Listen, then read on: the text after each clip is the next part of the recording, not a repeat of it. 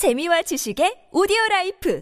팟빵 안녕하세요. 군사돋보기입니다. 일반적으로 지상군 전력 중 대부분의 경우 전차는 장갑차를 압도하는 화력을 가지고 있습니다. 전차는 기본적으로 장갑차보다 훨씬 무거운 중장갑을 두르고 있어 방어력에서 한 차원 더 위에 있으며 강력한 화력을 가진 주포를 사용해 장갑차를 어렵지 않게 격파할 수 있다는 것이 상식일 텐데요. 물론 장갑차도 대전차 미사일을 장비하고 있을 경우 적 전차를 격파할 수 있지만 이것이 쉬운 일은 아닌 것으로 알려져 있습니다. 그런데 그 어려운 일을 우크라이나군이 이번 전쟁에서 여러 번이나 보여주고 있습니다. 지난번에도 우크라이나군의 장갑차가 러시아군의 전차를 격파하는 영상이 공개된 적 있었는데 이번에 그런 일이 또 한 번 일어났습니다. BTR-4 장갑차가 러시아군의 현재 전차 중에서는 비교적 최신형 전차인 T-80BV 전차를 어떻게 이길 수 있었으며 왜 러시아군의 T-80BV 전차는 자신보다 방어력은 물론 공격력이 크게 떨어지는 우크라이나군의 BTR-4 장갑차를 상대로 패배할 수밖에 없었을까요? 전문가는 아니지만 해당 분야의 정보를 조사 정리했습니다. 본의 아니게 틀린 부분이 있을 수 있다는 점 양해해 주시면 감사하겠습니다. 우크라이나의 하리코프 모로조프 설계국에서 개발한 BTR-4 차륜형 장갑차는 17톤 톤의 중량을 가진 장갑차로 50구경 기관 총탄에 대해 유효한 방어력을 가지고 있는 수준입니다. 측 후면의 장갑은 STANAG 4569 레벨 2 방어력을 가지고 있어 지근 거리에서 발사된 7.62 39mm AP 탄환 또는 꽤 떨어진 거리에서 폭발한 155mm 포탄의 파편을 막아낼 수 있는 수준인데요. 전면에 있는 방탄 유리창에 접혀 있는 방탄판을 펼쳐 적의 총탄이나 파편에 의해 유리창이 손상되는 것을 막는 기능도 있습니다. 슬롯 아머와 증가 장갑을 장착하는 것 또한 가능한데요. 그렇지만 어디까지나 장갑이 훨씬 가벼운 차륜형 장갑차의 특성상 러시아군의 주력 전차 중 하나인 T-80BV 전차와 1대1로 전면 전투를 수행할 정도의 방어력은 갖추지 못했습니다. 러시아군의 T-80BV 전차에서 사용되는 125mm 2A46 활강포는 3BM42 망고와 같은 구형 텅스텐 중합금 탄을 사용할 경우 450mm에서 500mm 수준의 관통력을 발휘합니다. 이는 서방제 전차들의 위력에 비해 크게 떨어지는 관통력이지만 장갑차를 상대로는 어렵지 않게 격파가 가능한 수준이고 BTR-4 차륜형 장갑차에게 T-80BV 전차는 엄연히 위험한 상대인데요. T-80 전차의 차체 정면은 방철 장갑과 복합제 장갑을 샌드위치처럼 겹겹이 쌓는 적층형 장갑이 적용되어 있고 80년대부터 개발된 T-80BV 전차는 방어력을 더욱 높이기 위해 폭발 반응 장갑 중 하나로 콘탁트 원을 채택해 포탑과 차체에 220개를 장착하는 형식으로 방어력을 높일 수 있었습니다. 현대에 와서 T-80BV 전차가 뛰어난 전차라 평가하기는 어렵고 우크라이나군에 의해 많은 수가 파괴되었지만 이런 노획한 우크라이나군은 비교적 쓸만한 전차로 평가하고 있으며 러시아군과 달리 우크라이나군은 이 전차를 잘 운용해 전투를 잘 이끌어 나가고 있는 것으로 파악되는데요. 이번 우크라이나 전쟁에서도 T-80 계열 전차 중 다수가 우크라이나군에 의해 파괴 혹은 노획되었고 최초의 T-80 전차 에이스도 러시아군이 아니라 러시아 T-80을 노획한 우크라이나군에서 배출되었다는 점이 아이러니합니다. T-80BV 전차의 약점은 역시나 취약한 전차 측면과 상부입니다. 1994년 12월 31일에서 1995년 1월 1일까지 이어진 체첸 수도 그로즈니 진입 작전에서 러시아군은 약 1000명의 전사자를 발생시켰고 이때 200대의 전차와 장갑 차량이 파괴되어 버렸는데요. 이들 중에는 T-80B 전차나 T-80BV 전차도 있었는데 체첸 반군은 당시 RPG-7V 로켓과 RPG-18 로켓 발사기를 사용해 방어력이 약한 러시아군 전차의 측면과 상부를 공격했습니다. T-80BV 전차를 비롯한 여러 러시아군의 전차들이 주포 상하각이 낮아 건물 높은 곳에서 가해지는 로켓 공격에 반격할 수 없다는 것이 치명적이었는데요. 이번에 우크라이나군의 BTR-4 장갑차 또한 대전차 로켓으로 러시아군의 T-80BV 전차를 멋지게 격파했다고 합니다. 현지 시각 12월 8일 우크라이나 동부작전 사령부는 한 영상을 공개했는데요. 영상은 우크라이나군의 제92 기계화 여단 소속 BTR-4 장갑차가 러시아군의 T-80BV 전차와 1대1로 정면 승부를 벌여 승리하는 모습을 볼 수 있습니다. 이 영상은 지난 11월 말 스바토 인근에서 드론에 의해 촬영되었다는데요. 이 영상에서 러시아군의 T-80BV 전차는 아군 보병이나 장갑차들의 엄호가 전혀 없는 상태에서 혼자 신나게 질주하고 있습니다. 이를 발견한 우크라이나군의 BTR-4 장갑차 한 대는 드론을 통해 러시아군 T-80BV 전차의 움직임을 잘 지켜보다가 격파하기 위해 대전차 미사일 발사 준비를 합니다. 반면 러시아군의 T-80BV 전차는 우크라이나군 장갑차와 고작 200m에서 300m 떨어진 거리까지 다가왔는데도 불구하고 적의 존재를 파악하지 못한 것인지 방향을 틀더니 제 갈 길을 갔는데요. 우크라이나군의 BTR-4 장갑차는 이를 따라 장갑차의 방향을 틀고 취약한 측면이 그대로 노출되어 버린 러시아군의 T-80BV 전차를 향해 9M113 콘크루스 대전차 미사일을 발사합니다. 결국 취약한 부위에 정통으로 우크라이나군의 대전차 미사일을 맞은 러시아군 T-80BV 전차는 엔진이 피격되어 더 움직이지 못하고 그 자리에 주저앉고 말았는데요. 이때까지도 우크라이나군 전차를 찾지 못했는지 러시아군 전차 승무원들은 갑자기 벌어진 피격 상황에 크게 당황하는 모습을 보입니다. 적을 찾기 위해 포탑을 열심히 돌려보지만 때는 이미 늦었고 겁에 질린 승무원들은 다음 공격에 모두가 전사하기 전에 서둘러 전차를 버리고 도망치는데요. 이미 수도 없이 끊임없이 군사 전문가들이 지적해 온 부분이지만 이번 사례를 통해 러시아군은 또 한 번 전차 운용술에 있어 쓴소리를 들을 수밖에 없었습니다. 기본적으로 전차들은 장갑차나 보병들의 어무를 받으며 제병 협동 작전을 수행하는 것이 원칙입니다. 과거의 소련군은 지금의 러시아군보다 100배는 무서웠는데 어째 갈수록 러시아군의 전차 운용술은 퇴화하는 것이냐는 질타를 받고 있는데요. 200m에서 300m 앞에 우크라이나군 장갑차를 발견하지 못하고 소풍 나온 듯 전차 혼자서 위험한 전장을 활보하다니 어찌 러시아군이 이런 수준까지 떨어졌는지 새삼 놀랍습니다.